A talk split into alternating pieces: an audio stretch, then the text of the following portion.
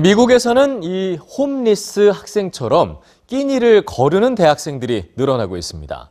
학비와 주거비를 감당하기 위해서 식비를 줄이기 때문인데요. 먹고 자는 문제를 해결하기 위해서 한 대학생이 기발한 방법을 택했습니다. 이 스쿨버스를 타고 캠퍼스에 등장한 대학생. 뉴스지에서 전해드립니다.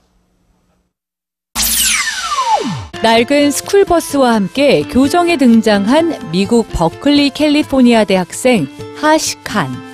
그는 이 버스를 자신의 집이라고 소개합니다. 버스 내부도 생활을 할 수 있도록 개조했는데요. 자동차를 개조한 집들이 미국에서 인기를 끌고 있지만 하시칸이 버스 생활을 택한 이유는 이런 낭만과는 거리가 멉니다. 높은 주거비로 인해 노숙 대학생이 될 처지에 놓였기 때문이죠. 하시칸이 재학 중인 캘리포니아 버클리대의 경우 재학생의 약 10%가 거주할 곳을 찾지 못해 노숙 생활을 합니다. 미국에서 대학생들의 주거 문제는 점점 심각해지고 있는데요. 로스앤젤레스의 경우 대학생 절반이 고액의 집세 때문에 고통을 받고 있으며 다섯 명 중 한 명은 노숙 대학생입니다. 대학생 6%는 빈 건물이나 자동차 같은 임시 거처에서 생활하고 있는데요. 높은 주거비와 학비 때문에 식비를 포기한 학생들이 날로 늘어나고 있습니다. 한 연구에 따르면 노숙 경험이 잦은 학생들은 학업 성취도가 떨어지는 건 물론 중퇴할 확률도 높아지는데요.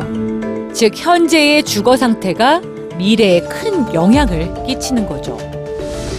노숙 생활을 피하기 위해 하시칸이 구입한 버스의 가격은 800달러. 캠퍼스 기숙사와 대학 주변 한 달 집세보다도 월등히 싼 가격입니다.